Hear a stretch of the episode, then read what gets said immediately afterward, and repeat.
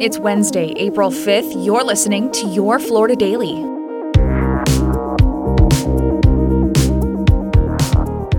I'm Katrina Scales. After flying back to Florida from New York, Donald Trump and his supporters gathered at Mar a Lago. Trump pleaded not guilty to 34 counts of falsifying business records, charges the former president tried to discredit at last night's rally in Palm Beach. This fake case was brought only to interfere with the upcoming 2024 election, and it should be dropped immediately. Trump aired a long list of grievances against the many scandals and investigations he's faced during and after leaving office. Russia, Russia, Russia, Ukraine, Ukraine, Ukraine. Impeachment hoax number one.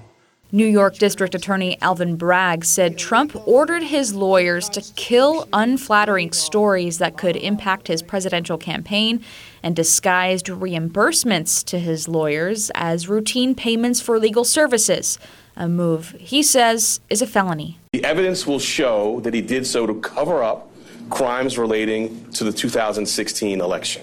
Donald Trump executives at the publishing company American Media Incorporated, Mr. Cohen, and others agreed in 2015 to a catch and kill scheme. That is, a scheme to buy and suppress negative information to help Mr. Trump's chance of winning the election.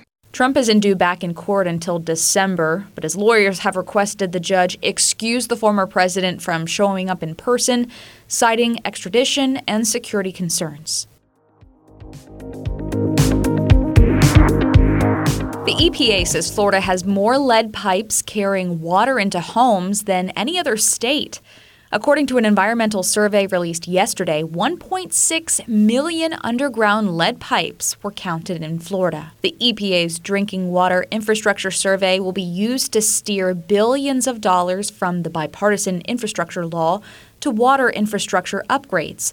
Lead can cause brain damage, and the agency says no amount is safe for children's bodies. The Biden administration has set a goal to remove all of the country's 9.2 million lead water pipes.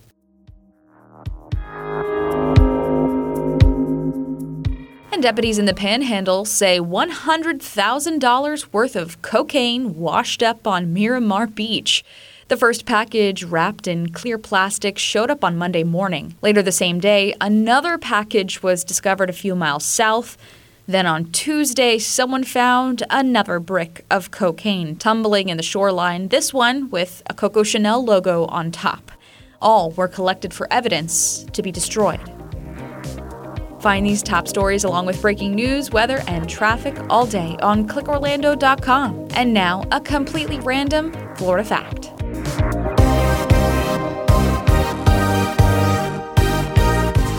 The University of Central Florida opened back in 1963 as Florida Technological University. It was established to provide support to the growing U.S. space program at the Kennedy Space Center and Air Force Station on the Space Coast. Today, the school is one of the largest universities in the country with over 70,000 students and more than 12,000 employees. Your Florida Daily is produced by News 6 WKMG in Orlando. I'm Katrina Scales. Subscribe for new episodes wherever you like to listen.